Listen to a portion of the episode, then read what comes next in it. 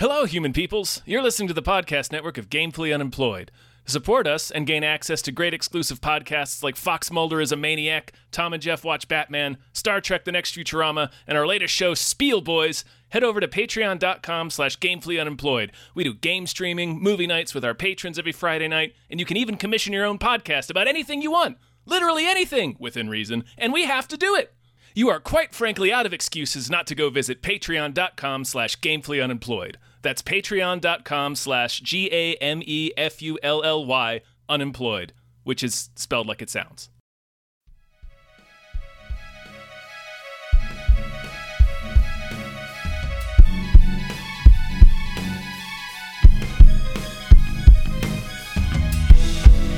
Halbkast. Mit Tom Reimann. An David Bell.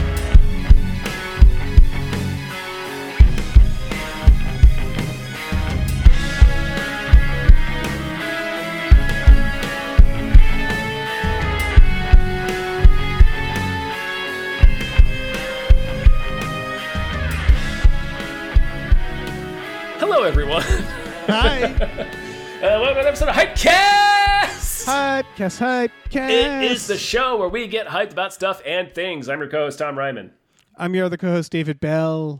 And it's just us! No yes. it's guests! just us. No guests. we had a guest. We had a they had to cancel. They had to cancel. Life happens, but we'll get him again. We'll get we'll get this person again. Uh, yeah. It's fine. It'll it's all fine. fine. Um, we'll, we'll, I'll, I'll after I finish uh, jousting them in the American Gladiators jousting uh, Mm-hmm. thing to vent my frustration at their cancellation. Then we'll get them back on the show. Yes. Yeah. That's that's actually how we do it. You gotta That's, get you gotta uh, Mm-hmm. get walloped in the joust, but then you'll get rescheduled. Yeah, we have a whole building for it. It's it's most of our budget is the jousting arena. Right, it's most of my house. That's actually how we Yeah. we did it. Yeah, We, we're, we we're sa- really we hurting you, to be honest. you save a lot of money if you bring your own walls. yes, that goes for anything, Yeah. right? Yeah. Tom, how are you? Doing great, Dave. Yeah, I'm doing all right. I um, I mean, we caught up before interesting. before interesting. recording. I didn't ask, but So- continue. I have nothing new to tell you. We already talked about bullshit We did, yeah. before recording. we did. Um, we did. so we, I guess we got, can got talk all the way caught up. So it's listen. It's just movies.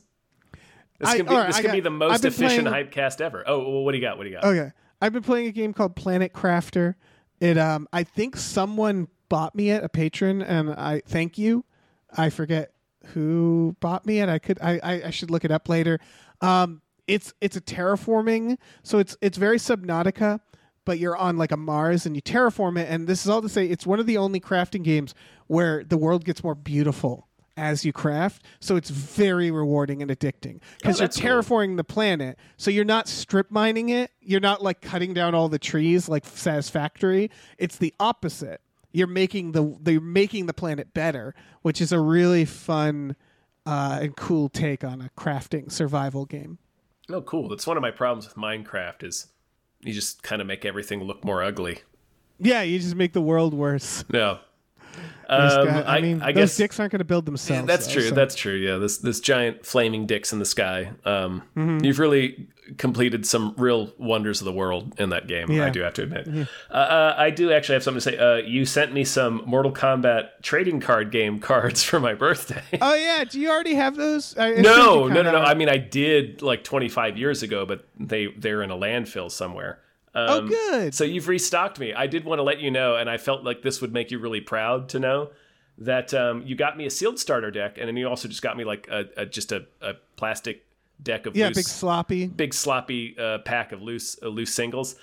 Every single one of those cards smells like so many cigarettes, Dave, and I wanted you to know that because it's perfect. Yay! It's perfect that they all smell like several ashtrays, That's and I great. thought you'd be very proud of that. Did you get the third gift? Yes, the Robot Jocks Yeah. laser disc. I, I- sure did. Basically, so I want to tell you what happened. Is it was your birthday, so I got you something, and then I forgot, and then I got you something again, Ooh, and then it all came because I was like, oh, all this bullshit came in the mail. Like, oh, I I got him robot jocks and Mortal Kombat cards. Well, this is great. I, So- I, I want you and the listeners to know that the Robot Jocks laser disc you got me. Um, it's a used laser disc, of course. Okay. but it also uh, carries with it the so many smells um, from somebody else's house that the cat is obsessed with it. I oh, have Oh, I have great. to I haven't gotten it framed yet, so I have to hide it. For, I have to actively hide this laser disc from him because he's obsessed with the way it smells, and he just Oh, comes he up and starts licking and chewing on the packaging. Oh. Whatever like, it is, smells like the world. yeah. It Someone smells like some died dude's house in Arkansas. Yeah. I, I mean, love it. maybe it smells like the sweat of 31st century champions. I don't know. I don't know either, but uh, I mean, they th- those two things could smell the same way. It's true. You know. they could be very similar. Yeah. Um. Well, shit. We're warmed up. We did it. We did it. We did a thing. We successfully talked we about delivered. We delivered you guys a program, a show. yeah. We could stop Um, now. We could, but we can't. We gotta thank. We gotta thank some producers. Ah, fine. All right. Big ol' thank you to at Nerd Numbers. Thank Thank, you. you. Thank you to Zero Charisma. Thank you so much.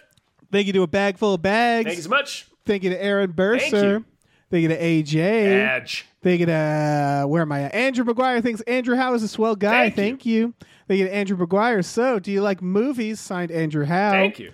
Thank you to Asking Seven. Thank you, man. Romance blooming between our producers. Let me jump Mm-hmm. in here. Thank you to Bob Grenville. Thank, Thank you Thank you to Bula Bulison. Thank Thank you Thank you to Brian, who Tom knows. Thanks. Thank you to Brockway loves the meat millie. Thank you. Thank you to Burrito wants you to drink water, hit the gym, and do the ska because he loves y'all. Pick it up, pick it up. Pick it up. Thank you to buy TikTok superstar Jason Pargin's new book, Zoey is Too Drunk for This Dystopia, out now wherever books are sold. Not his new book. Not his now, he's got a new one, yeah. Um, thank you to Chester's Prophet. Thank you. Thank you to Christopher Robert Sparts, Esquire, Thank you. for all All your right. legal needs.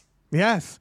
Oh yeah, I'm gonna show up at their door. Oh yeah, we're gonna send like them I'm a lot of fucking letters trouble. once the Yeah. once the shit finally hits the fan over at GU. Oh yeah. Once they learn what we did. Once they catch up to all the crimes we've been doing. Uh, speaking of awesome crimes, crimes, our, yeah. our first trailer is for the Jake Gyllenhaal Roadhouse. Directed by Doug Liman. Yeah, we have a news story about this, and we might as well talk about it now. Yeah.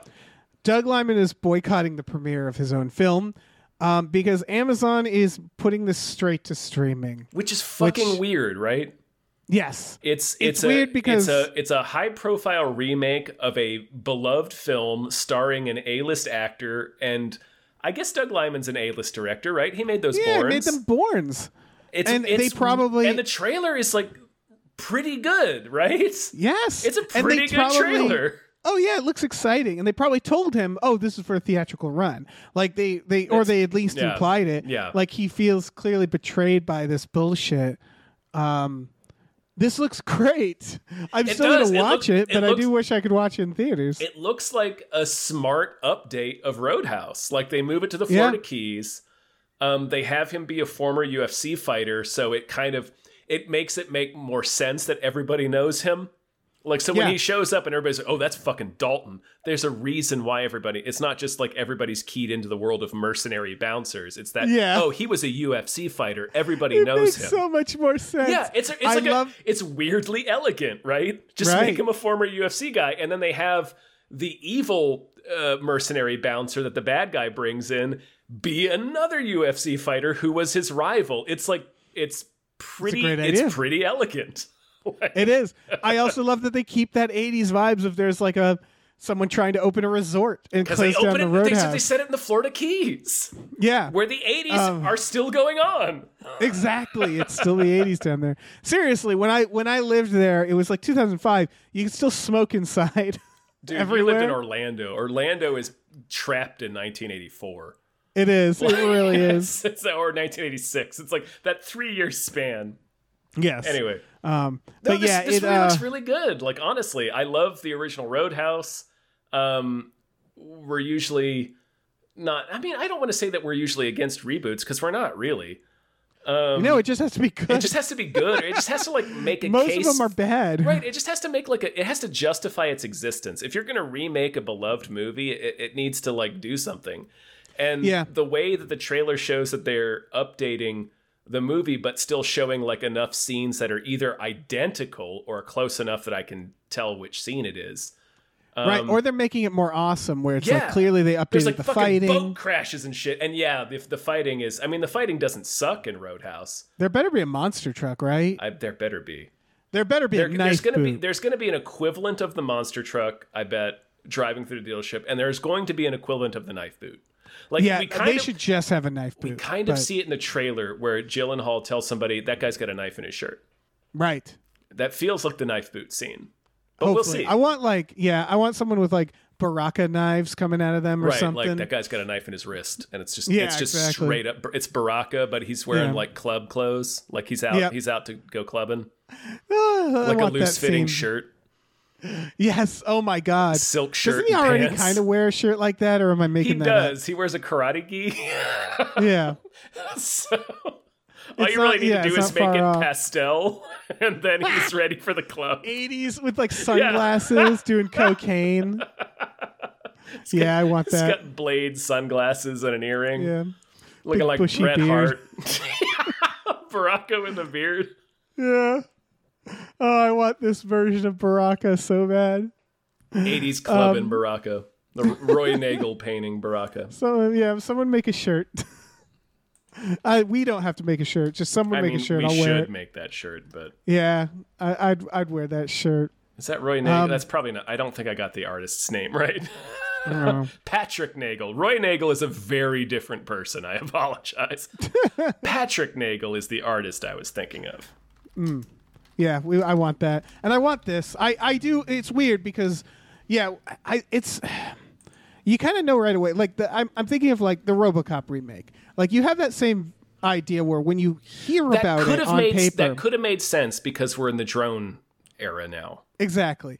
But like you hear whenever you hear about these on paper, my instinct is go like I don't know why they're doing that. Roadhouse made a little more sense because I would argue Roadhouse is kind of fading in the zeitgeist. It is. I mean, it's and also Roadhouse was kind of designed to be timeless because, or rather, out of time, because it, it it's already a western. Like the original is like an updated western. right. It's it's a modern Right. take on a on a classic western story. So like It's one. It's Yeah. weird to say. Like, I would have been surprised if the original was a remake of like an older exactly film. exactly. It's it, yeah. Yeah. It's like um the Magnificent Seven, which has been Yeah. remade, but the Magnificent Seven itself is a remake of Seven Samurai. Exactly. And so, like, on paper, I still go like, I don't know about this, and then you see it, and they and it's like you know when you saw that RoboCop remake, and then they're like, it's PG thirteen. You're like, well, you're missing. Well, you Like, I can you tell you missed. Yeah, you missed. you did it fucked wrong. it up.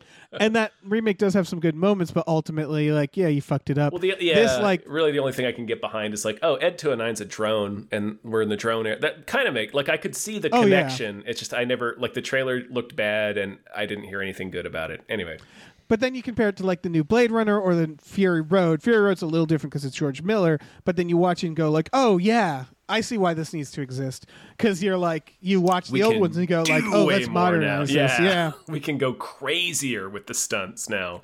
right. And so this feels similar, where they're like, we this is a stunt movie. Let's go bonkers with it and let's keep the And I the like fucking spirit of the original. right. I like that they're not changing his character that much. Like they make a point in the No. trailer to be like he's like, like one of the guys he fucks up. It's like yeah, he was a really nice guy.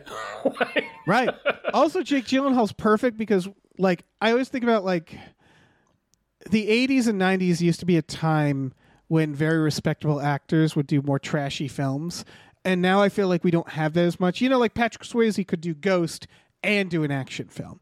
Like we didn't always, we didn't like, like we did still have action stars, you know, but I feel like there was a little more like big stars doing trashier things. Um, and so it's nice to see them like All right, Jake like, Gyllenhaal's perfect. like a tequila sunrise for Kurt Right. Russell, Mel Gibson, and Michelle Pfeiffer. Like they're like Right. like everybody's got to do like kind of like a seedy crime thriller every now and then.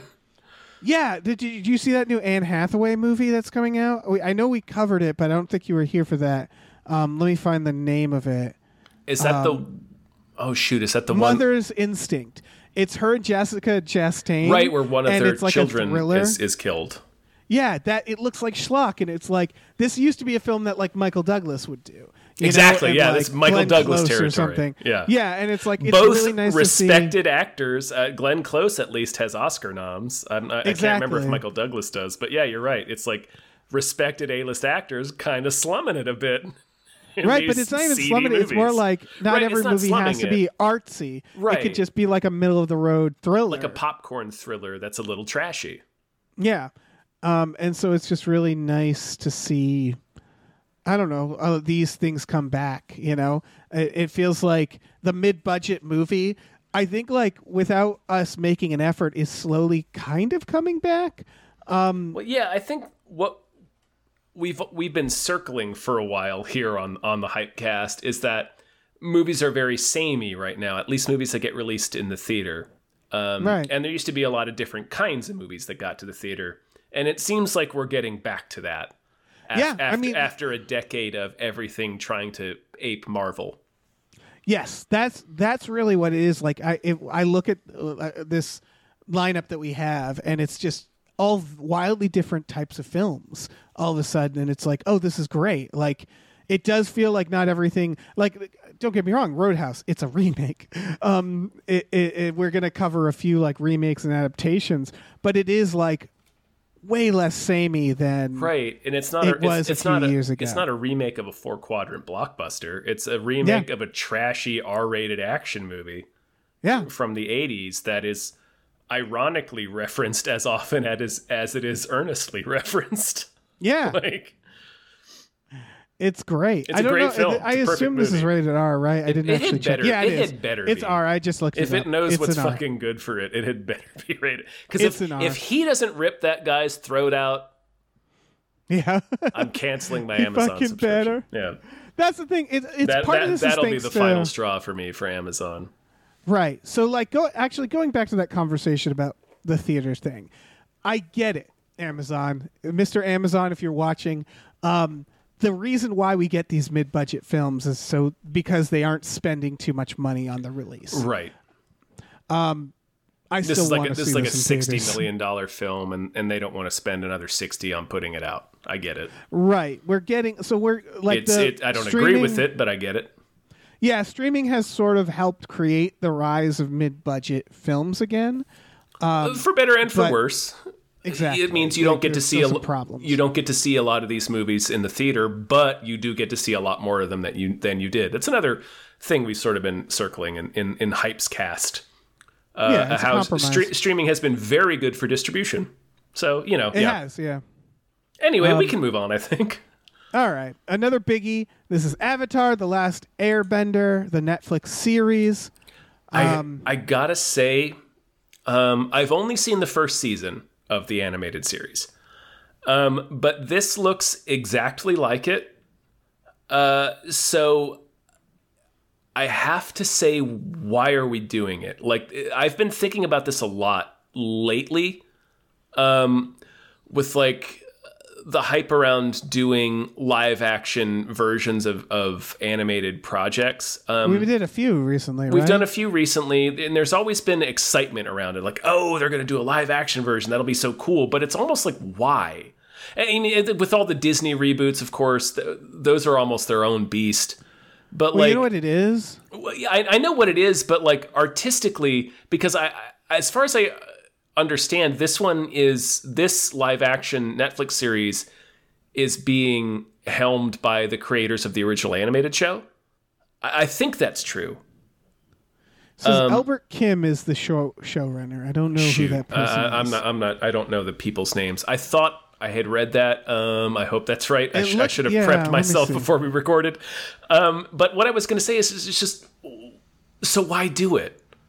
Like, No, I- why do this? Like, the animated series is very, very good, and it does all this already. Like this, seriously, the trailer it looks good, but it's Yeah. because it looks exactly like the show. Like, like I, I've seen, like I said, I've only seen the first season, but I recognized most of these moments verbatim from what I've seen. Right. So it's like, Yeah. why do this? We already That's- have the the good thing that exists. Why do it again?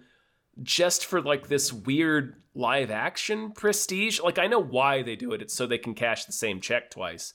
But like I have arguments it, for and it- against it. feels so bankrupt to me. Like it, Yeah. in a, in a weird way. Although, again, I thought I remembered that the original creators were involved in this one, so it has a little bit Oh, more. I think I think they probably are. Uh, but I it's it still just feels like well why if you already did it perfectly once why do it a second time so the arguments for and against. So um, th- there's also the fact that because of CGI, like the the other part about especially the Disney ones is that it feels like it's still just a cartoon. You know what I mean? Where it's like, what's the point in doing a live action calling remake? the, calling the Lion King remake live action was fucking laughable right, yeah, where it's just like it's just a different type of cartoon. It's just a different type and of this, animation Yeah, and this almost because it's like it's all clearly green screen. It's very fantasy, so it's like it. it yeah, it doesn't look that much different. The argument for, um, is I don't think there's enough people for this to really matter for.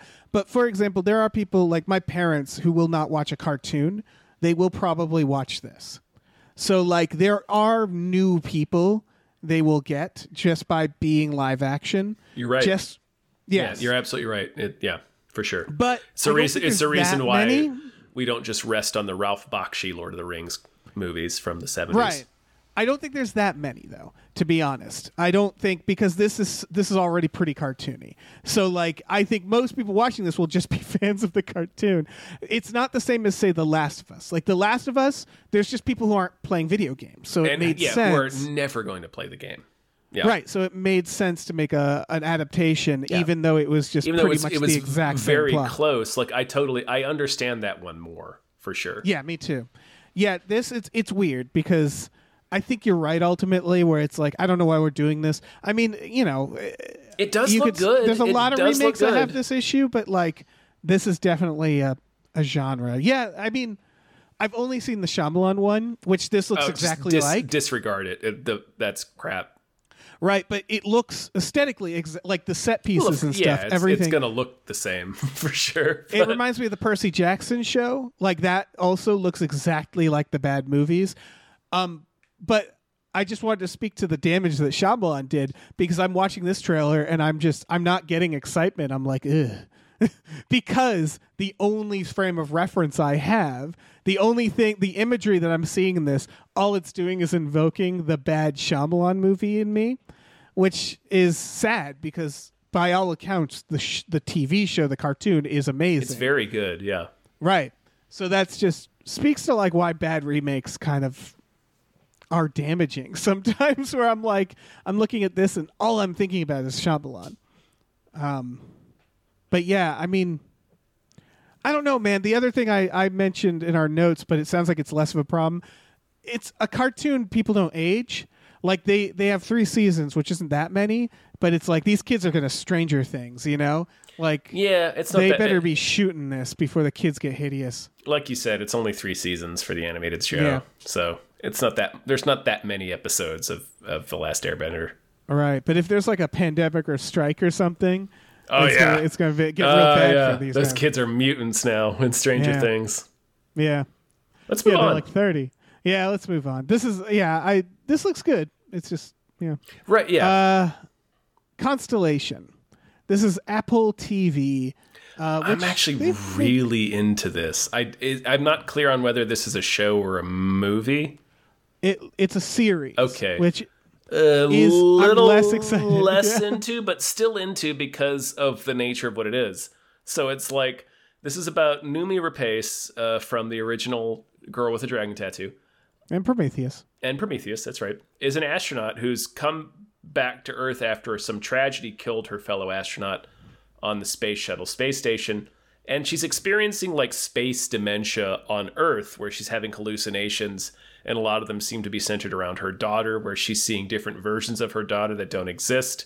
But that's just like one aspect of what's happening to her after coming back from space.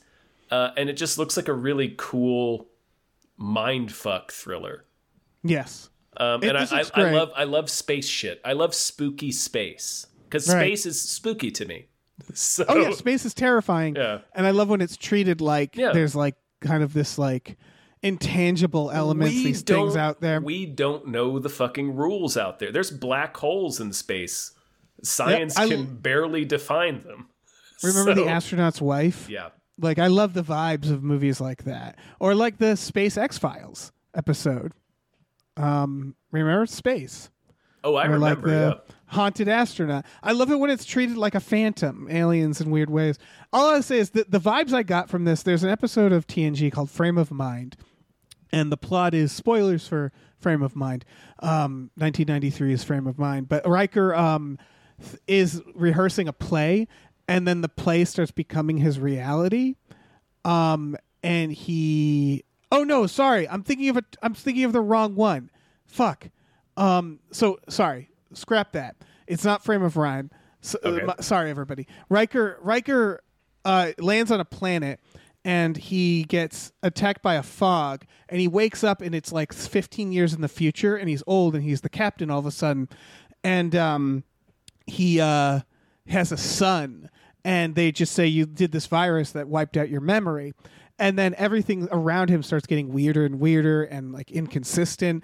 And then he re- and then it reveals that he's actually on a holodeck run by um, the Romulans, I believe, and they're trying to get information. And the kid is still there. And then that starts making sense. And then it gets revealed that it's all just the kid, and the kid is actually an alien who's lonely on this planet who just kidnapped Riker and is just like you know, doing mind games with him. Right, layers and layers of. Um, Yeah. And I got that vibe from this that she's like, You're not my kid. And I feel like the show wants us to think that she's going nuts, but I think it's all the kid. Like that's I'm gonna just call it now. I think the kid is doing some shit. I think that's a alien. I think it's an alien that's fucking with her, that's uh, uh fucking up her mind or something. yeah, maybe. That's my yeah. I, Either- mean, it, it, yeah, it might not be that, but that's I'm just I love calling this making a very specific um, theory now. Either way, I'm into it. Also, Mike is in Oh it. Oh yeah, me too. Mike from Mike's in it. Breaking Bad. You never want to see Mike in space. That's bad. No, I don't think he should be in space. No, I don't agree with go that. to space with Mike. That's Yeah. not a good idea. This also looks scary. It, Like it, it looks, looks, like creepy. it's a horror. It looks movie. creepy. yeah. There's like weird like s- astronauts with skull. Like it's it's I, I don't know. It looks really fucking. It looks r- like genuinely um, And I, I like the eerie, like a horror movie. I like the title too, Constellation, like connecting the dots. yeah. It's it's simple, but it's I'm I'm I'm into this. I'm really into this. I'm excited to see it. Yep. One of the writers is a producer of Breaking Bad, so But that's why Mike's Um, there. yeah. I just also want to say, I being an astronaut, it must be awful to you. You like every tr- every trailer with an astronaut starts, and you go like, "Oh, cool, I'm an astronaut," and then something horrible happens to them, and it's like, "Thanks." Like, like it's really just funny that the way we depict being an astronaut is just peril. Constant peril, Have and that's got to be stressful, right? To be an astronaut, and every movie about you is about how you're gonna die. It must be. I have a tiny, tiny secondhand story uh, from Cracked to share. Ooh, um, Cracked got a, a um, an ad. Poss- they call them RFPs, requests for pitches, um, for Dead Space Two. But uh, the stipulation behind it was that nothing that was pitched could make space travel look bad. And it's like, this is Dead Space 2 about an astronaut getting beset by demonic zombies across the cosmos. like, this game makes being an astronaut look bad. That's amazing. I love shit like that. We're like, fucking what? What? All right, I Like, guess we'll figure Your this out. game, the point of your game is that space is fucked up and we That's so shouldn't be funny. there. Yeah, Anyway, that's incredible. All right, next trailer is for. um Hold on, Oh, hold man. on. it's the It's Jennifer for- Lopez. Oh yeah, it's for I am here. Dot dot dot dot. Now the Neil Breen film. No. Um, This no. is me. but it dot is dot dot. Now a love story. It's almost the same title. yeah, Neil when, Breen should uh, sue. and, uh, he um, should sue. my the Slack channel that I have with my uh, former Collider coworkers. I drop uh, as soon as this trailer came out. I dropped that Neil Breen poster Yes. in there. This is um, this is Jennifer Lopez seemingly making a musical about about her, her, love own life, about her love life. Yeah, this is embarrassing. just- Yeah, I mean, it's like really embarrassing. it's embar- I I love the idea of being like one of her exes and seeing this musical and being like, "Come on, Well, the fuck? Are you gonna make one of our, our fights a musical? Come, Yeah. come the fuck on." Uh, here's what I'll say: she has every right to do this the same way Prince had every right to make his batshit films. Of course. you know what I mean? Yeah, Where sure. it's like, go for it, go for it, J Lo. Uh, this has Neil deGrasse Tyson in it, according to IMDb. sure. So I don't know what to do about that. I don't know who who we call I about know that who we alert what. about this information. No, it Yeah. just. It, I don't know. like It I mean, feels there's very there's self-indulgent. It does. There's no denying that Jennifer Lopez is an icon, but like she's not at the level of Beyonce or Taylor Swift, and this is the kind Right. of movie you make when you're at that level.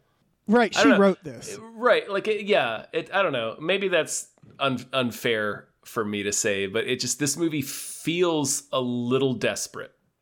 It feels again self-indulgent. I, I Yes. see. I don't. I don't know if it. maybe if- not desperate, but like more like uh it's a hard it, it's it just it's such a vanity. It is such a vanity project. I think what it is is that I'm, she made it this like wild fantasy musical, and I think it's because the stories are probably not that interesting. I I may, might be wrong there.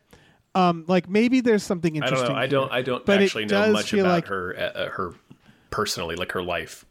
Right know? it right it just feels right now like they're not there's they're not selling anything and what i mean by that is it feels like she says like ever since i was a little kid i wanted to be in love and then it's about this woman who and has then it's like multiple this marriages right, it's like this Baz Luhrmann epic about all the marriages she had, and they all look very underwhelming. Like that's very what i mean the, the marriages don't look and again maybe they are they need to sell it then because it shows her like fighting in a marriage counselor situation shit like that where it's like it's so mundane and she's so rich. And it's just like i don't know man. Right, you're, it's you're like taking you're like one of the most famous people in the world, and you're you're just doing like this expensive outlandish musical about your relationships. It's like come on. Right. It's like taking the world's smallest violin and turning it into a giant musical like is this really fucking culturally relevant yeah but again uh, musical artists are just known for making batshit of course it- films. right and and So I'm like, as, yeah. and as an artist you're constantly mining from your own life like of course like it's just yeah. she's not the first person to do something like this. It's just like man you put out a trailer like this it's like dude. Again very this self-indulgent yeah very this is just like why i'm the best by jennifer lowe it's like okay come on. Yeah, it's it's pretty wild. I I also have to note that Ben Affleck's in this. He is hurt. Uh, uh, They're they're together again, right? i'd be shocked if he wasn't in it yeah they are Right. together again so he is playing himself, as far as I'm One would assume. concerned. And I just, for one, I need I need sweatpants cigarette. Ben Affleck with Dunkin' his Donuts. Dunkies. Yeah, just wandering through this Baz Luhrmann shit, just like where it's like giant across clock the heart. screen with his fucking Yeah, donkeys. And he just- not not into any of it, you know, because I guarantee he wasn't into this. like, there's no way Ben Affleck would have been in this if, you know, like he he got dragged into this fucking musical. Like, I, I don't know. It's uh, I can't. I like that alone makes me want to see it just to watch. I hope he's just frowning the whole time. his wife's previous marriages. Yeah, just begrudgingly it's a big ask. participating. It's a it's a big ask. It's an amazing thing for someone to do. like Again, the we're making a lot of assumptions. Like it's none of that's in the trailer. I mean, look again. It was written by her and another guy, so maybe maybe it's way more fictional. But it just feels like it's Jennifer Lopez making a giant, elaborate musical about her past marriages, and that is so funny to me. That that's like the most. It's again, it's the most uninteresting thing that someone is being. Is is like It's making so it's an and it's very it's an arrested know. it's an arrested development thing to do. yeah. I Like love it. I kind of love it, but I'm never gonna watch it. I might. I might watch it. Yeah. Like I kind of like it's like glitter, right? Yeah, I was about to say this is something Todd Brown would make us watch. Um, it gives me Uh, glitter so like vibes, said, and like glitter is a delight. yeah, it's it's it's a ridiculous, embarrassing. Like it'll be an artifact, you know, of this time. The way you go back and watch fucking what is it, Cherry Moon. Um, Oh, Under the Cherry go, Moon is Under is Cherry a- Moon, you go like, what is- the fuck is this?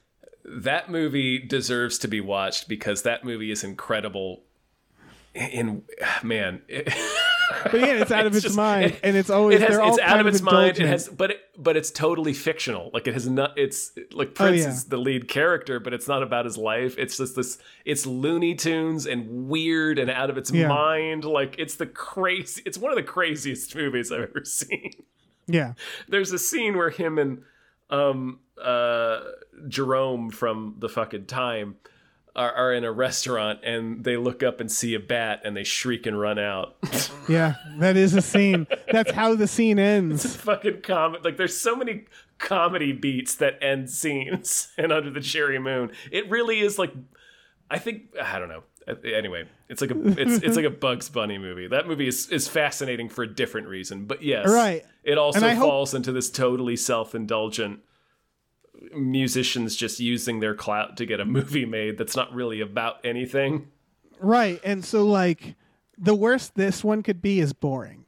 It's just like give me fucking just be out of your mind and then I'll be happy. Then we'll we'll be good. Um so I don't know. Yeah, I I might have to hear other people like see it first, you know, and then cuz I want this to be like cats, you know.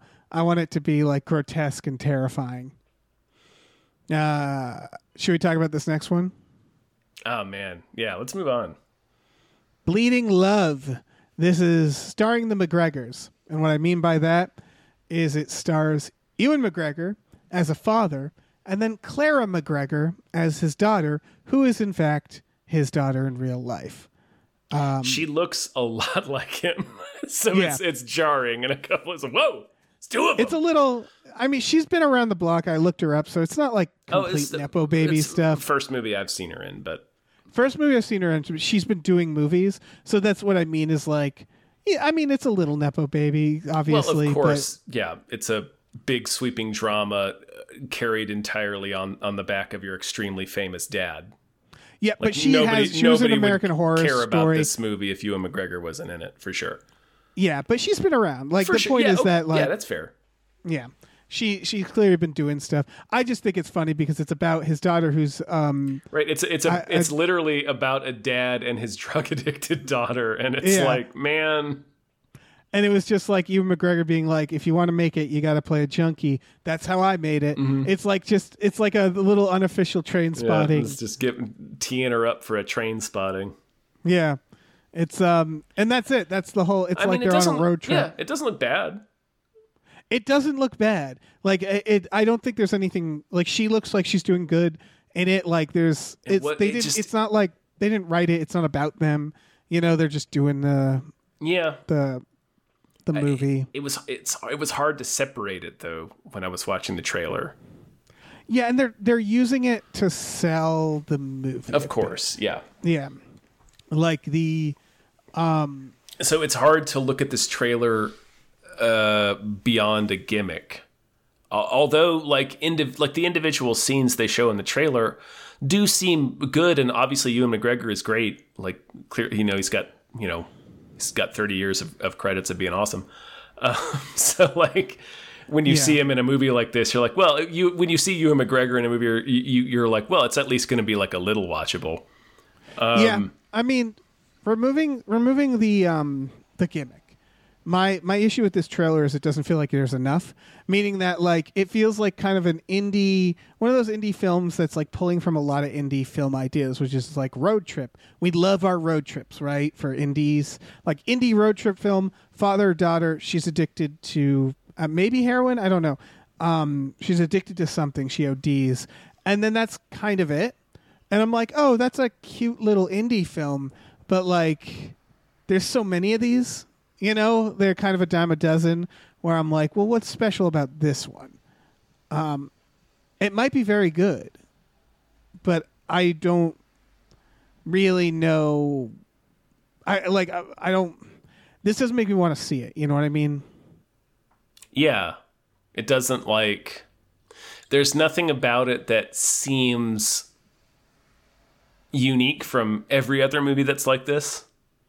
Yeah, it has okay ratings. It, it, It has only like five reviews, and one of them, the one of them that is marked as a positive review, says a meandering road trip that eventually finds its way home. I'm like, that doesn't sound positive at all. Um, so I don't know. It, it sounds like it's just slice of life. To you know, like I'm not saying that there isn't an audience for this. I'm just not the audience. Like Yeah. I, I don't know. It's fair. Put a, put a fucking time travel in it. Uh, Yeah. make it weirder. Give us a somehow. werewolf, some shit. I don't know, man. Yeah. Give me something. Werewolf would be good. You know what is my jam? This next one, Yeah, let's talk about it. Ripley. Uh, and I was like, Ripley. What kind of Ripley are we talking about here? And then the I saw it was Andrew. Uh, what's his name? Fucking Andrew Scott. Is that his name? Yeah. Yeah. Andrew Scott. And I was like, oh, that's got to be the talented Mr. Ripley. And it is, in fact, a TV show, I believe, based off the talented Mr. Ripley, that has a sudden John Malkovich in the trailer. Surprise John Malkovich will get you every time. It's like a shark. Yeah. This is Andrew Scott after Sherlock had like that like you Right, know well, he's also- fan base. He's also the hot priest on Fleabag. right, yeah. Um, so it's and- not it's not just Moriarty.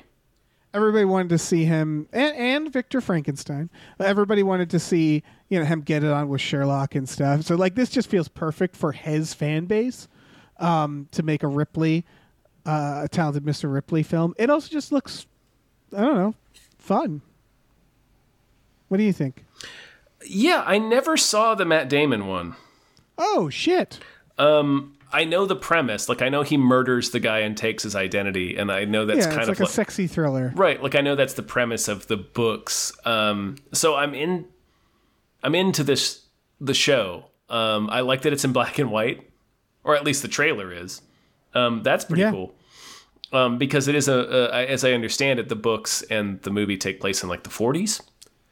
Right. Um, also, when you read the book, it's in black and white, like the text. Oh, true. Yeah, mm, Yeah. really staying true. Really being a faithful adaptation. Um, but yeah, no, I'm into it. Um, yeah, I haven't seen Sherlock or Fleabag, um, so I don't really know uh, have too much um, familiarity with Andrew Scott. Um, oh, he's delightful. He's Moriarty in Sherlock. I know. And it's it's one of those things where when you watch it, at first you're like, this isn't Moriarty at all, and then you're like, this is delightful though. Like he plays a like a really interesting version.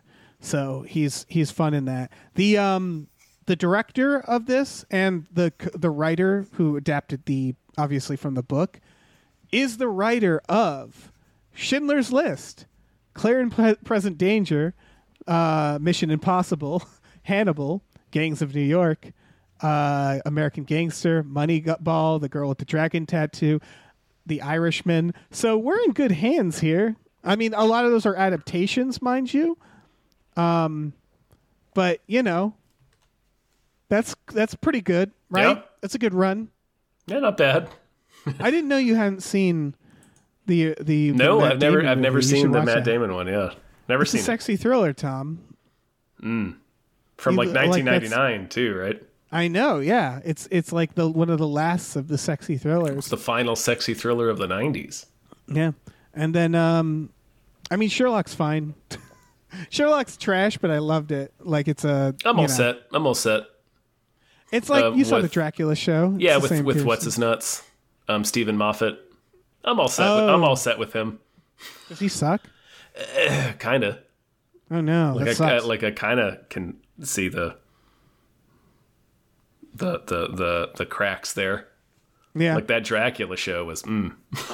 oh yeah, see that's what I, I like. See, I like his schlock. I really like his schlock a lot. Where it's like, I mean, Sherlock. People will argue that the first couple seasons were legitimately good. I think it was all kind of schlocky, um, and that's what I enjoyed about it. Any, any, I mean, any troubled genius stuff is doesn't go down great anymore Yeah, that's fair to begin with.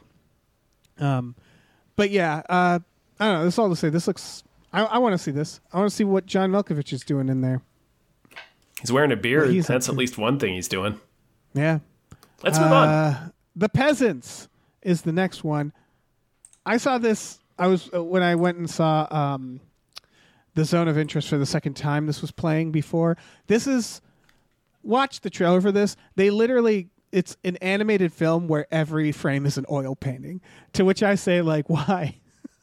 that seems hard. Oof. And they and they say in the trailer over 100 painters um, Yeah. made this movie. Like, man, it a lot seems work. seems like a lot of work. And I gotta be honest, the end result does not look that good. It's a yeah. It also well the thing is they clearly also shot it. Right. It just looks Uh, like it, it just looks like rotoscoping in a di- with a different filter on it. Like it, it looks like a lot of work for not a lot of like the, the artistic grandeur of it just isn't really that high. Like it just looks like rotoscoping with a different filter on it.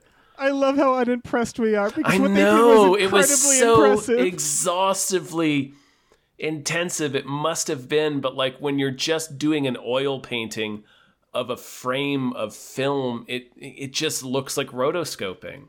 Here's the thing about oil painting in this style. This is a art style that, like, uh, my dad kind of paints this way. Um, where as a painting, it's very impressive, right? Because realism, because it's detail and realism. The problem is, yeah, making that as an animation is that it it's what you're saying, where it's like, oh, this just feels like it could have been a filter.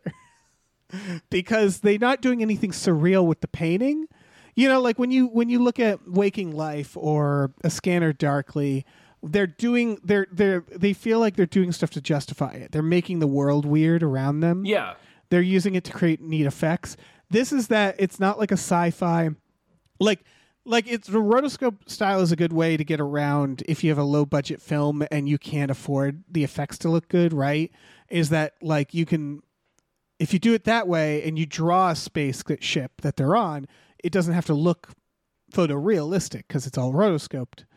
This just looks like they could have shot this on a pretty modest set. Um, it again, don't get me wrong, it looks gorgeous. It's about it's in it's it's Poland's submission for the Oscars this year, and it is about a small village with this woman who is basically trying to deal with a lot of shitty dudes. Um, the the trailer when I saw it warned about sexual assault in this, so be warned about that. Um, it but it it does feel like like again, it's beautiful. It's objectively beautiful and it's a great accomplishment, right? Um, I just wish the subject matter was something that was more visually interesting. right. Because it's about like it's like a soap opera drama land struggle um in like early 20th century Poland it appears to be. Um just Right. like like the days of our lives but in a rural setting um among peasant farmers in Poland. Uh, So which this- isn't does it which is it's not a bad movie but it's like a weird subject to apply this style to. This director made another oil painting film. oh Uh, they made a film that we covered, I believe, called Loving Vincent. And that was a story about Van Gogh, all painted, rotoscope painted in the style of Van Gogh. That makes more sense to me because that's in a style that is very unique, right? Where it's like, let's do a van, a live action, or sorry, an animated Van Gogh, um, where it's this abstract, interesting style that's I, I just think that that makes way more sense to me than this which is like i get what they're going for which is like this old timey oil painting style. It's just again like i don't know I I feel so silly saying it but it's like i just wish they had something more interesting to paint visually. Like i'm sure the story is interesting you know? I'm sure Of course, yeah, but it, you're right. It's like it's a weird, like I said, it's a weird subject matter to apply this such um, a loud stylistic choice too. Right. You could argue that like well, nobody would watch this otherwise. It would just be another like period piece independent film. And they might be right, you know, where it's like this at least makes it stand out in an, an interesting way. Um but yeah, these directors have made a bunch of these. So like I guess for them they're just like, yeah, we, we got it. We know how to do this. Uh, we know how to do a painting movie. Um so I don't know. Like they've made three movies using tactics like this. They also did something called Little Postman. Oh, that's a short though, so that was like a proof of concept. So I guess they they did Loving Vincent and then they did this. Um, Fair. and I don't know, it's a really cool idea. Oh, they also did the 2010 The Flying Machine, uh, 3D live action live action animation family feature with Heather Graham. Not sure, Sure. what that's about. yeah, that's probably a movie. Yeah. Let's uh let's let's move on. All right. Uh, the kitchen. Yeah. This is uh. I I got This- Children of Men vibes from this. This was kind of a confusing trailer because I didn't know what it was about. Yeah. So Like the- the- apparently, the, trailer really doesn't make it clear that it's a dystopian future movie. Like, Yep. yeah, I I didn't I didn't know what it was about. apparently all it's a, it's the description is a dystopian future London where all social housing has been eliminated.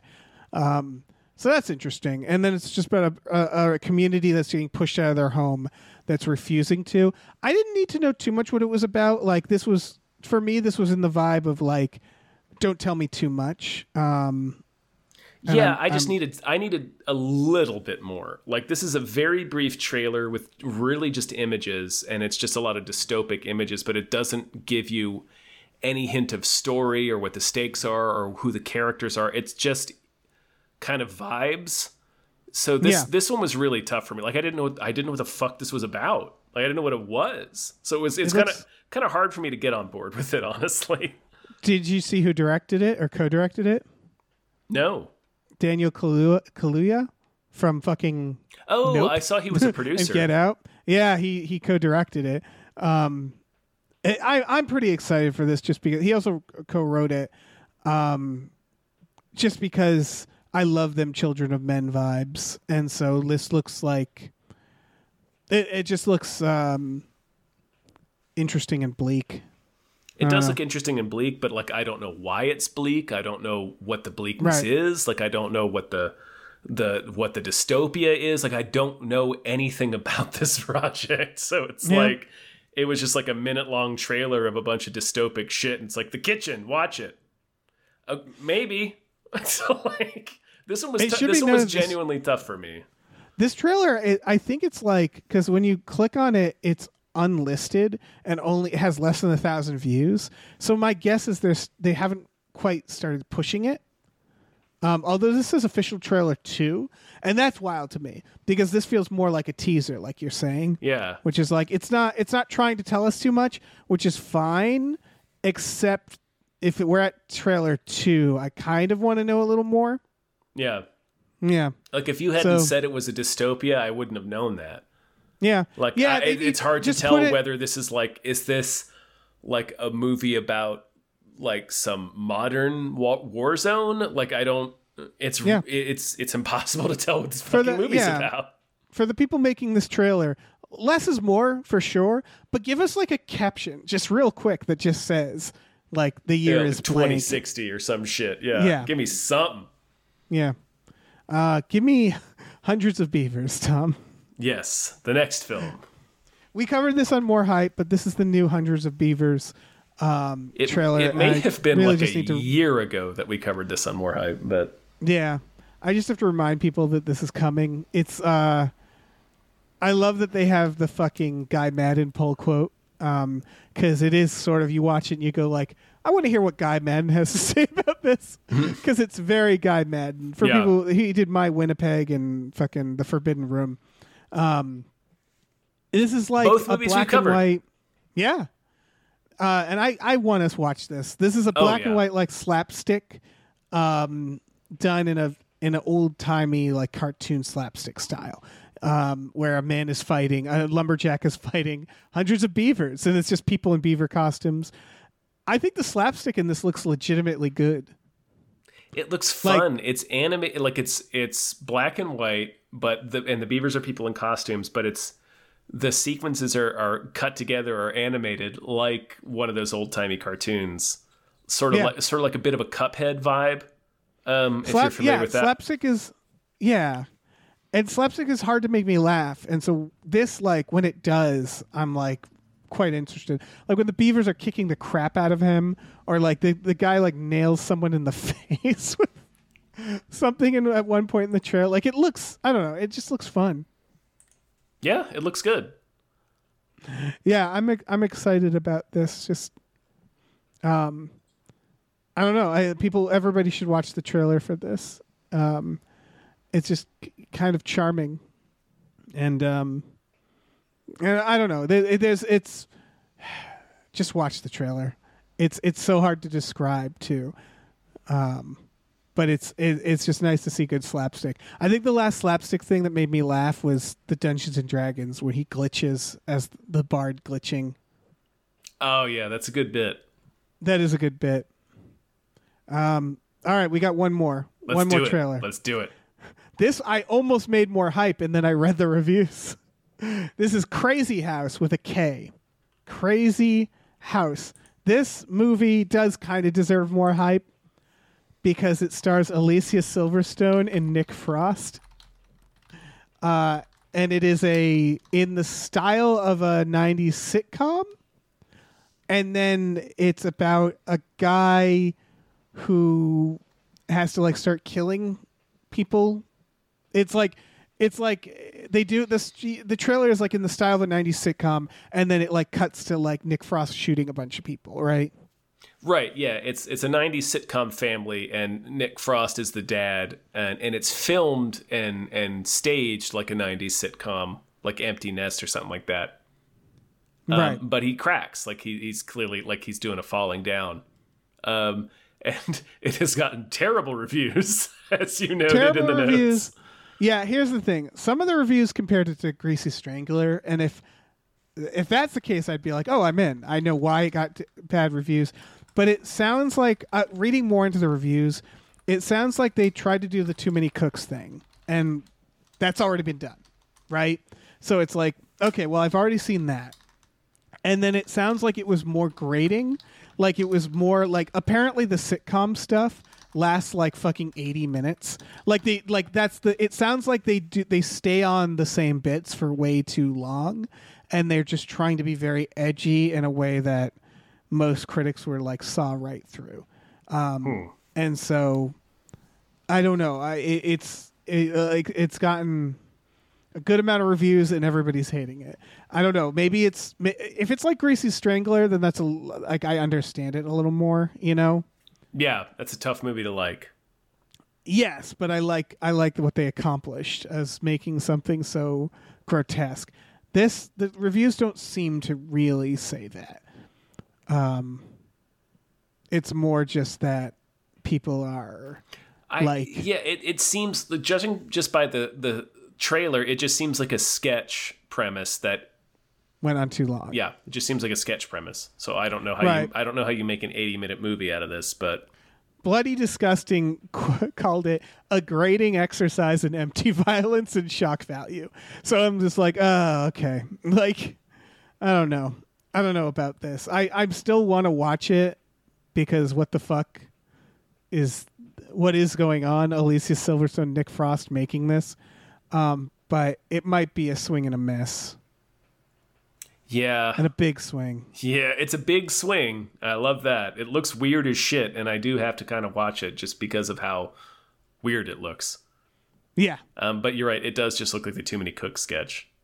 Right, which uh, that's that's the big thing going against it, which is like, oh, we did that like 5 years ago and now you're doing it again. And it's like, yeah, I mean, we did it. We did it. You're do, you're taking the too many cooks sketch, which is the whole point of that sketch is it runs way longer than you expect. Um, and then you're making it like a full fucking you know, I don't know. It just mm. and and you're hearing like I guess he spends a lot of the, there's a part where Nick Frost is crucified for a while. there's a lot of weird Jesus stuff. I don't know. It's uh they they shoot a dog with a shotgun. like shit like that where it's like this feels like the underground comedy movie more than it feels like the Greasy Strangler. Remember the underground comedy movie? I mean, I haven't seen it, but I remember The infomercials? yeah, and I remember them covering it on the hot 1 800 hot dog podcast. Oh, okay. Yeah, I just remember the infomercials on Comedy Central. I never watched it either because the infomercials were some of the most. If you don't remember the the infomercials, it was one of the most repellent things. They kept saying like it's guaranteed to offend you, your money back, and I'm like, I being like it was that it's that thing where like they they thought edginess was the uh, was like a quality. think I need a guarantee on that. right Like- and they thought like oh it's so offensive. It was the south park era right where like being offensive was enough to carry you in the eyes of some people and it was like no it has to be funny. Yeah, it's got to be some purpose or intent behind it. yeah. You know. i'm still gonna watch this. Yeah, I think so Like- too. yeah the morbid curiosity of it like i I, st- I still have to know what the fuck this is. So yeah everybody check out the trailer to crazy house with a k. Don't know why. Oh i assume that's supposed to be the name of the sitcom Yeah, is that it's the the- idea in, in, within the trailer. That's the name of the sitcom.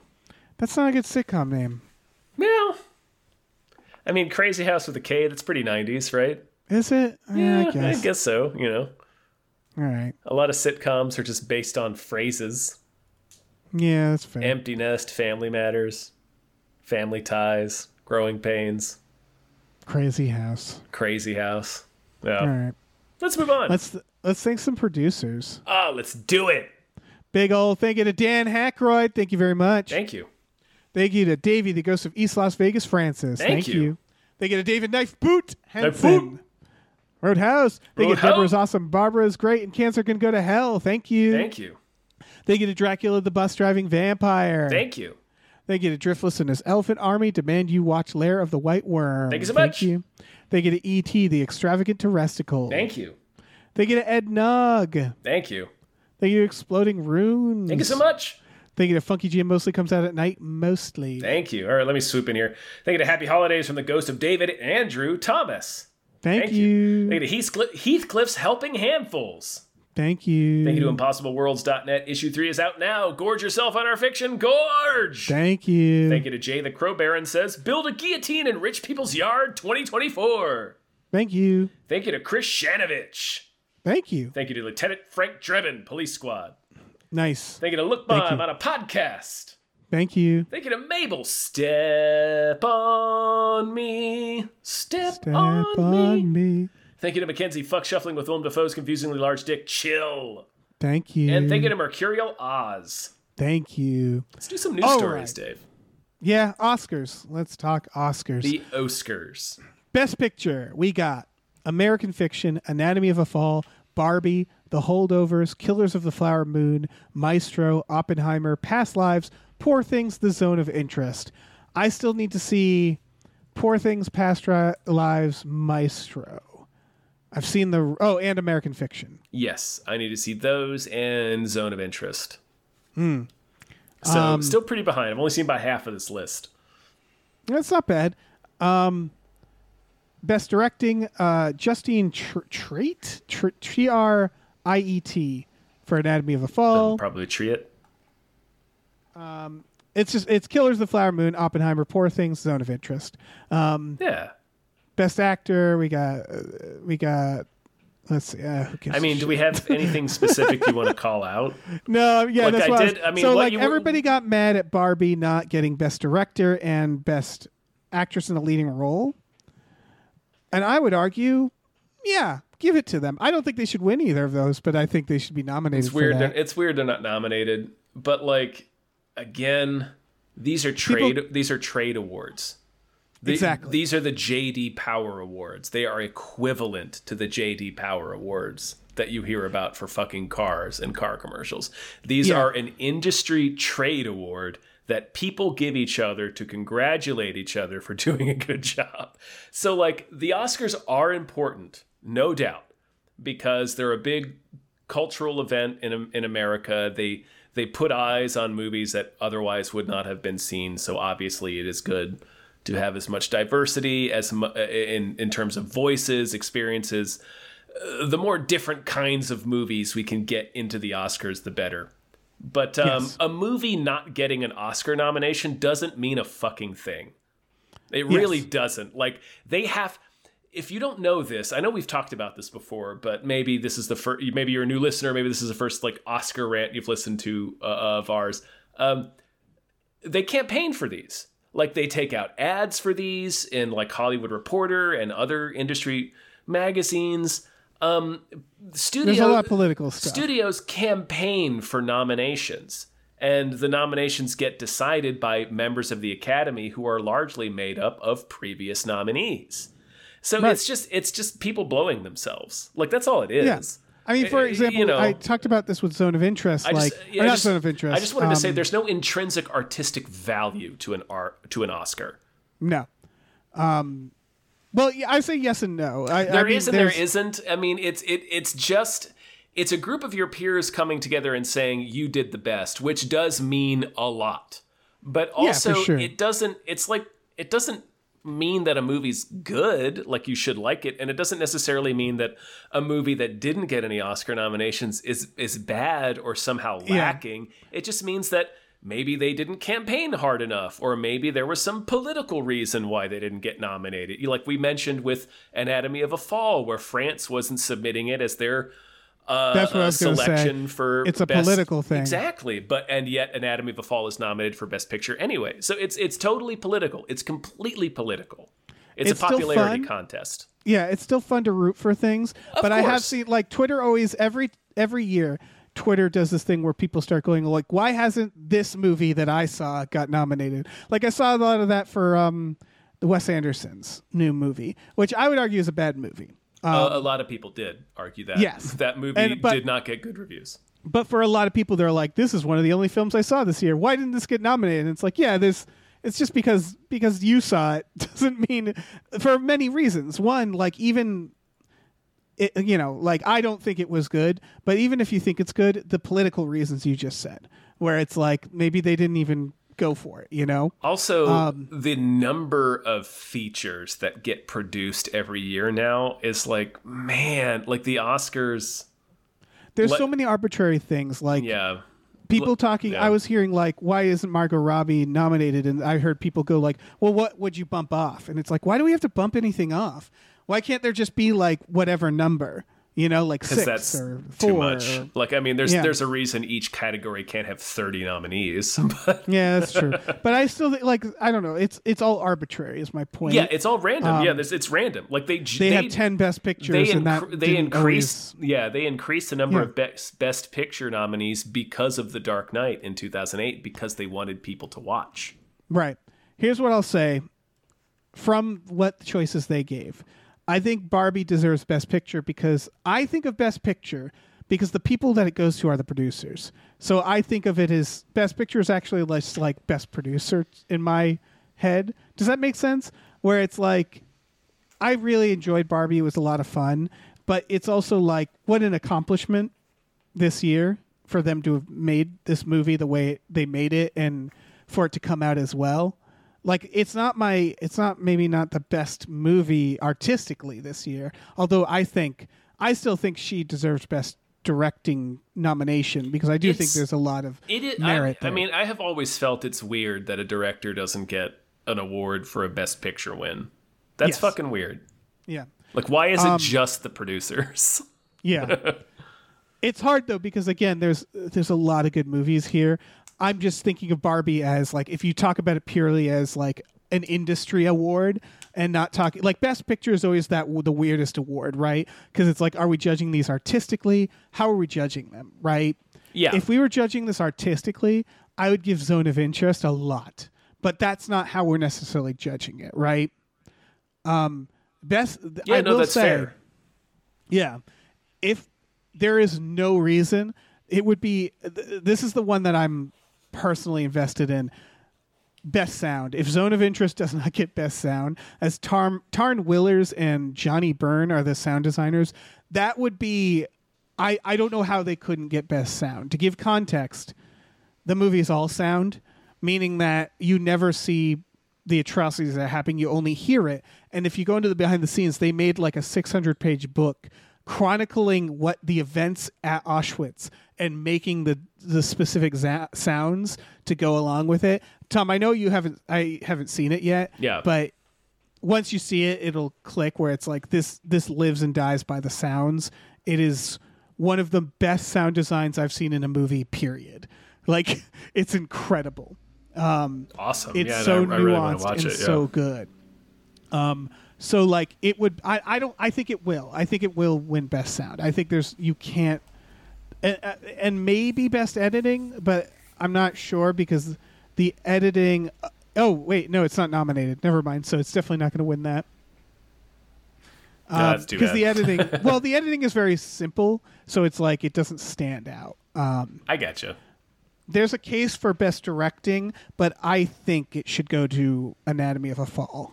Um, personally, just because I also think Sandra Hüller should get some some best actress. Personally, Oh, for Anatomy of a Fall. yeah, it's so subtle and it was so well done. Weirdly, I wish she got it for um, Zone of Interest, which she's in as well. But it's a very for support. Like she should be nominated for best supporting role for that movie. But that's my. Do, do you have any favorites in here? Anything that you're like you think stood out? Um, I mean, for Best Picture, I haven't seen enough of them to really make that call. Yeah, Um, man, for what I've seen for for the directing noms, man, I don't know. it's tough because It's Zone tough. of Interest. Jonathan uh, Like, I- Glazer- yeah. sorry, just going into like what what how do we judge these things, right? Yeah. And it's like if I'm judging it by like just crafting a film artistically, Zone of Interest, he doesn't have to do much. It's kind of simple. And so for that reason, it like like the editing where it's like kind of muted except for the sound. So it's tough, man, cuz Scorsese killed it. Anatomy of a Fall again. Oppenheimer's really well. That's crafted. yeah. Honestly, like I think Nolan might win it. He might, but he never really usually does. He never usually does, which is why I think he might. Yeah, like maybe. he's yeah, he's, he's of, one of he's he's like a I, I I can see him being like a Peter Jackson win. Well, they're where they're like, well, we got to give it to you for something. I could for that reason I could also see Scorsese only because Killers of the Flower Moon is it's quite a film. You know, like it's so well crafted. It does weird things like breaking the fourth wall and stuff like that. That's very interesting. The mm-hmm. way it's weird the way in some of the ways Zone of Interest is weird. Um and so like that's what my feeling of Zone of Interest is that not enough people watched it and it just won't ping people except for a few key things so I think it'll yeah, I think like Oppenheimer Killers like I said, Anatomy of a Fall I think would be a delight, but I don't know if that'll that'll happen. Best actor, I couldn't care about. I guess Paul Giamatti. Fuck it. I loved the holdovers. Yeah, but that, that's like I'm just I'm just throwing that out arbitrarily. Yeah, I mean, man, best best actor. I don't know. Uh, I don't know. We like we we could go through every single one of these categories, and I could basically say I don't know. I'm pretty. I'm pretty sure Robert Downey Jr. is going to win supporting actor. That would be interesting. I don't think he should.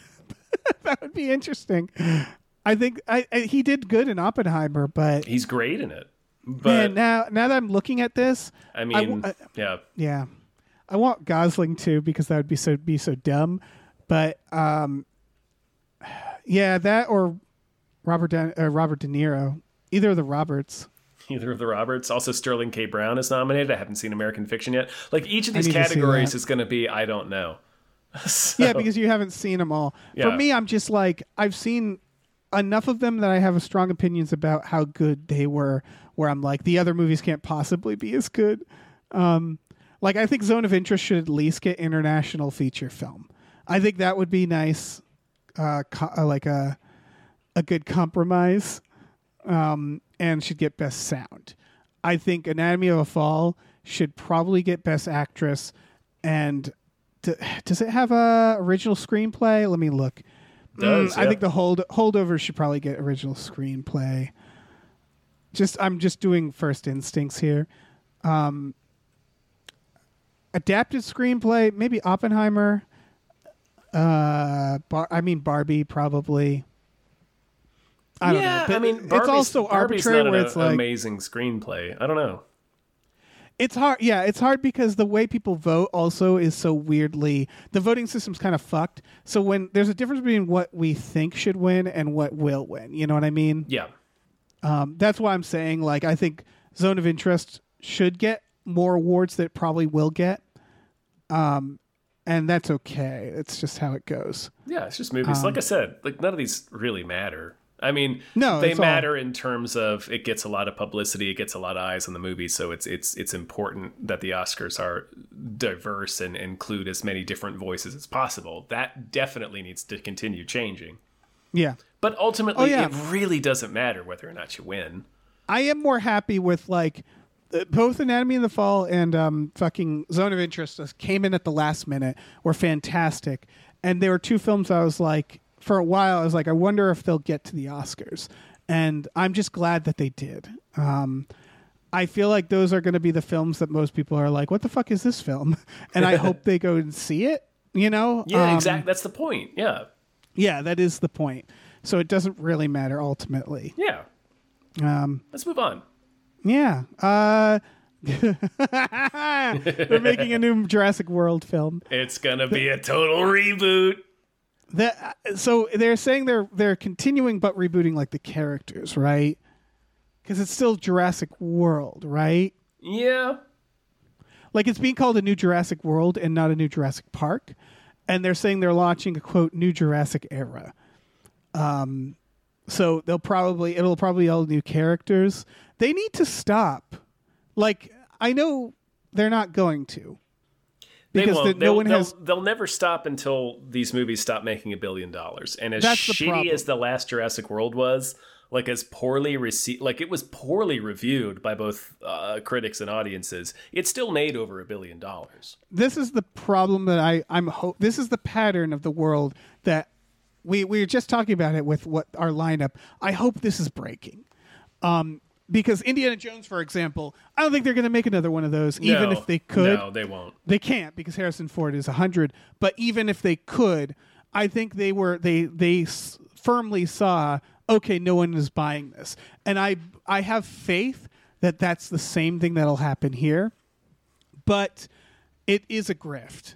Like it's it's Yeah. the equivalent of like the the shitty pop-up ads where it's like we just need people to click on it, right? So like they just need to trick people to go into the theater and then and like using it's Star Wars. Star Wars is doing the same thing, right? yeah. They haven't made a good Star Wars in so long, but everybody keeps trying to kick that football because it's Star Wars. Everybody loves Star Wars, and they're just milking the goodwill that these series have Yeah. until people will see a new Jurassic Park and shudder. And it's like that doesn't seem like art. Yeah, That Kinda doesn't even seem like good- Kind of seems antithetical to art. It kind of it, it also seems antithetical to business. Honestly, That's what I'm gonna say. It's not even good for blockbusters, where it's like we're gonna milk this until people see our brand and go like, ugh, like and like not like we're gonna make you drink this so much that it makes you sick, and it's never gonna be good. Like none of the Jurassic Worlds were good, not a single one. They were very bad, and they made billions. That's that sucks. Yeah, they each made over a billion dollars. Right. So it's like I'm not mad at them for making a new one because it's like, yeah, of course they will. They they they hollowed this out. It means nothing, and now they can just cash these checks. It's just free money. Mm-hmm. They don't have to think about it. David Koepp is just cranking these out Yeah, one by he? one. Why wouldn't he? Yeah, He's he. yeah. They're probably giving him a lot of Yeah, money. he wrote the first one and the second one. Gets eaten by a dinosaur in the second one. Yeah, and he made the new one. He's I made thought- it. He's made he- his money. Oh, I don't. I, he may have. I don't actually Oh, know who wrote any of those. Oh, okay, yeah, I think David Koepp is one of those guys where like he's made a lot of really good stuff, but he's a He's he's also a made a lot of really bad shit. He's just He's a stu- Hollywood He's guy. a Hollywood guy. Yeah, he's just a studio writer. Yeah, exactly. and oh, he wrote he wrote actually. Dial of Destiny. That's what it is. Oh, he did. Sweet. Yeah. Hell yeah. Yeah. Um, and Crystal Skull, which makes sense. And then Jack Ryan Shadow Recruit. Anyway, um, so I guess he didn't do the new Jurassic World, so that's I guess maybe a good thing, but ultimately like just stop. Just stop. Yeah. We can. It was never a franchise. No, it, it Yeah. really it really wasn't. Like Jurassic Park it's right there in the fucking title. Like it, you can't. This is not an endlessly repeatable concept. Imagine if they made 10 ET movies. Like that's what it is, right? Where it's like this was just a story. a very simple story. Not simple, but a very like self-contained story, the first story. one. Yeah, very specific story. Yeah. It's just And so we doing? every fucking sequel is just what if they did it again? yeah. It's ridiculous. It's so um, dumb. Like, not don't gonna see do it. this. yeah, I'm not I'm just straight up saying like this is one of the things that I've been trying to do more and more is like I just I can't see these anymore, you know? Yeah, It's just they're terrible. they're terrible and they keep banking on people going like, well, the last four were Yeah, terrible. what am I going to do? Not see good." it? Yeah, maybe not watch it this time. Yeah, just stop. Yes, stop. Knock it off. Just Giving them swatting, money. swatting people's hands. Yeah, exactly. Stop it. Yeah, I'm going to stand outside the theater, slapping hands when they're trying to buy tickets. Uh, should we thank some more producers? I think so. Yeah. All right. Thank you to Mike the Lurker. Thank you. you. very much. Thank you to Mongolian Throat Skanking. Thank you. Thank you to tell your wife how many Patreon subscribers you have before you agree to buy a house. Thank, Thank you. Thank you to musical guest Lil Luda Christmas Christmas Christmas. Hold on, the Luda Christmas Children's Choir. There Ah, you go. You, They you got. No you one got, can. I got lost in that one. you got one. stuck on Christmas. yep. They get it. No one can hear you screaming Space McNulty. Thank you. They get a Norm from Cheers. Thank you. They get a Pete Forpagel. Thank you so much. They get a pneumono ultra microscopic silicol volcanoconiosis anti disestablishmentarianism Jones. Thank you. They get a Rev MD. Thank you so much. They get a Ricky Cilantro. Thank you. They get a Rosemary's Baby from Eraserhead. Thank you. They get a Screaming Horse Pyramid. That's a weird thing to do with horses. All right, let me swoop in here. They get a sorry cop, worst most laughable, world's most laughable centrist. Thank you. They get a Steven. Thank They you. get the conveniently placed self-destruct button on the top of every baby's head. So Mm-hmm. convenient. They get the midnight patron. What patrons at midnight? Yeah, baby, yeah. Thank you. Thank you to the oatmeal savage. Thank you. Thank you you. to the To Be Terror Bunny says the strikes may be over, but egg, Z- egg David Zaslav for fun and profit. Thank you. Thank you to these seven B's. Thank you. Thank you to Tiger Drawers, Pratt Thompson. Raindrops keep falling on my head. Thank you. Thank you to Tip Drizzle. Tip. Thank you to Tux. Tux. Thank you to Vincent. Thank you. Thank you to Why Did a Flying Fuck at the Moon? Thank you. And thank you to your mom. Thank you. You ever think about what your brain is doing when you're reading these? Like the the synapses My firing brain's not where they're doing like, anything. It's just Yeah. it's just passively receiving information so that when my dyslexia kicks up, it just my brain just Yes. keeps going like Ron Burgundy. Go fuck Right, yourself, because- San Diego. it's exactly it's just it's just funny where it's like I wonder what this is doing. Like is this testing me in some way? Is this keeping me healthy by these random assortments of words that seemingly have no relation whatsoever? Probably we're gonna live another hundred years because we've been reading all these. Yeah. Speaking of living for another hate hundred years, David, What? since we're never gonna die, We're never going to die. and we're only just gonna keep adding movies to the stack of movies that we need to watch. yep. Do you perhaps have a movie that deserves more hype? I do. You miserable bastard! Yeah. It is miserable. Listen. No, seriously, what is- luck? What luck for us all? I'm pretty excited about this one. It's it's out of Mexico. It is called Disappear Completely. It is coming out around March 2024 in Mexico. So it'll be like I'm guessing spring summer. Um, I hope it doesn't just like it might just drop on streaming. It is about it's kind of a Nightcrawler character. Um, it's yeah, uh, it was real compared Nightcrawler to vibes from it. Sorry. Right. The reviews are saying he's more sympathetic, but it's a guy who's a crime tabloid crime photo- photographer in Mexico City, and he is kind of a scumbag, and he comes upon a crime scene of like this rich guy, and gets there, and basically he gets cursed. It almost looks fe- fe- seems like a virus, um, uh, but it is supernatural as far as the reviews say. He starts slowly losing his senses one by one. Food starts tasting bad slowly. It's very what the reviews were talking about how it's like it's done in a very realistic way where it's like it doesn't just he like slowly is like losing his taste, then his hearing and his sense or his smell and then his eyes and so on and so forth and his sense of touch. So like he can't feel pain, and so the idea is he's just slowly v- he's disappearing. He's going to disappear completely in terms of his senses. Um, and that just sounds like hell.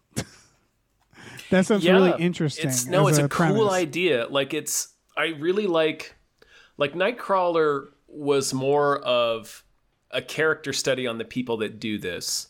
Right. And this is more like thematically attacking or rather thematically indicting the true crime fascination that the culture Right. has where it dehumanizes the victims of every crime, tragedy, accident completely just to distill them into uh, clickbait, uh, popcorn, trash TV. So, Yes. like the fact that this movie is um, saying that by having this guy slowly lose each of his five senses, like slowly lose each of the things that allow him to connect with the rest of humanity, is Yeah. a really good idea.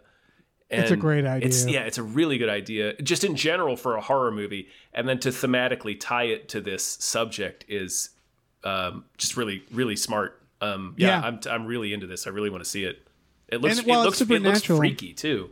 It looks freaky. Like it, I don't think they're they're not doing too much like jump scares or ghosts, but there's like a part where his No, feet but are like being general, eaten by rats. Yeah, and like he sees like some weird shape moving in in in the shadows. Like it's Right.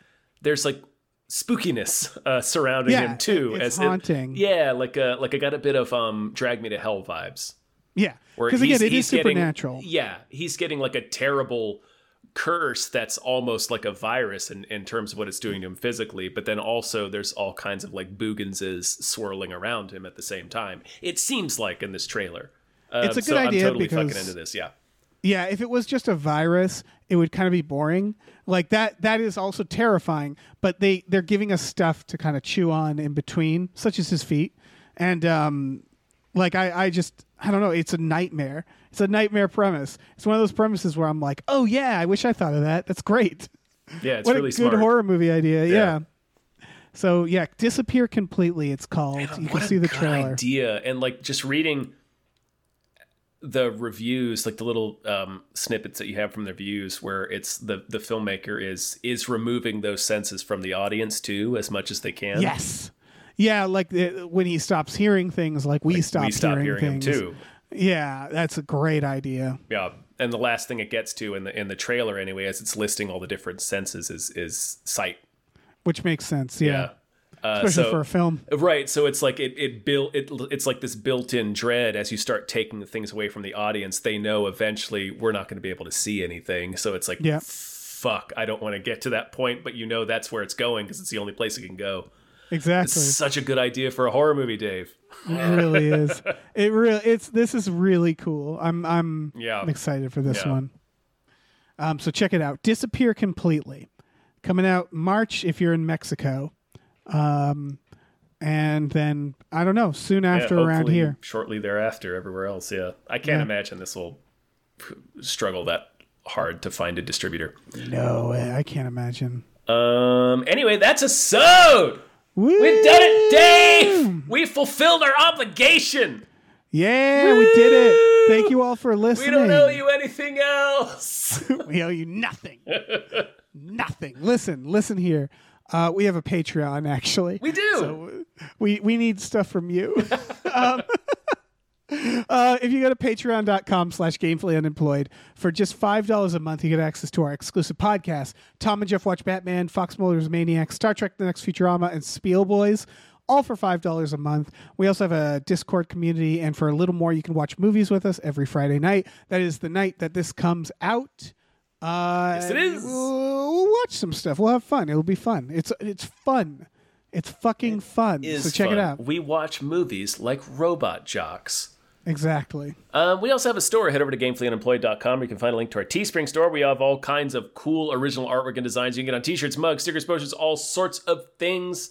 So slap your disappearing peepers onto that. Mm-hmm. And Get it while you uh, can still see yeah, it. get it while you can still see that shit. Yeah. Um, yeah, and leave us a review uh, uh, wherever you're listening to this. It helps. helps That would be great. yeah. Yeah. All Are we on? And I guess we're on Spotify. L- review we? us on Spot. Yeah, they just like I don't know. Spotify just grabs things. They just steal from everyone. So yeah, we're just on Spotify. no one asked We don't us. get anything for that, but sure. let anyway. us know if there's ads. If there's ads, let us know. If there's ads, then we're gonna be mad. Yeah. Otherwise, enjoy Otherwise, it. It doesn't fine. fucking matter. Who Yeah. cares? All right. I like the exposure. Okay, bye. Bye.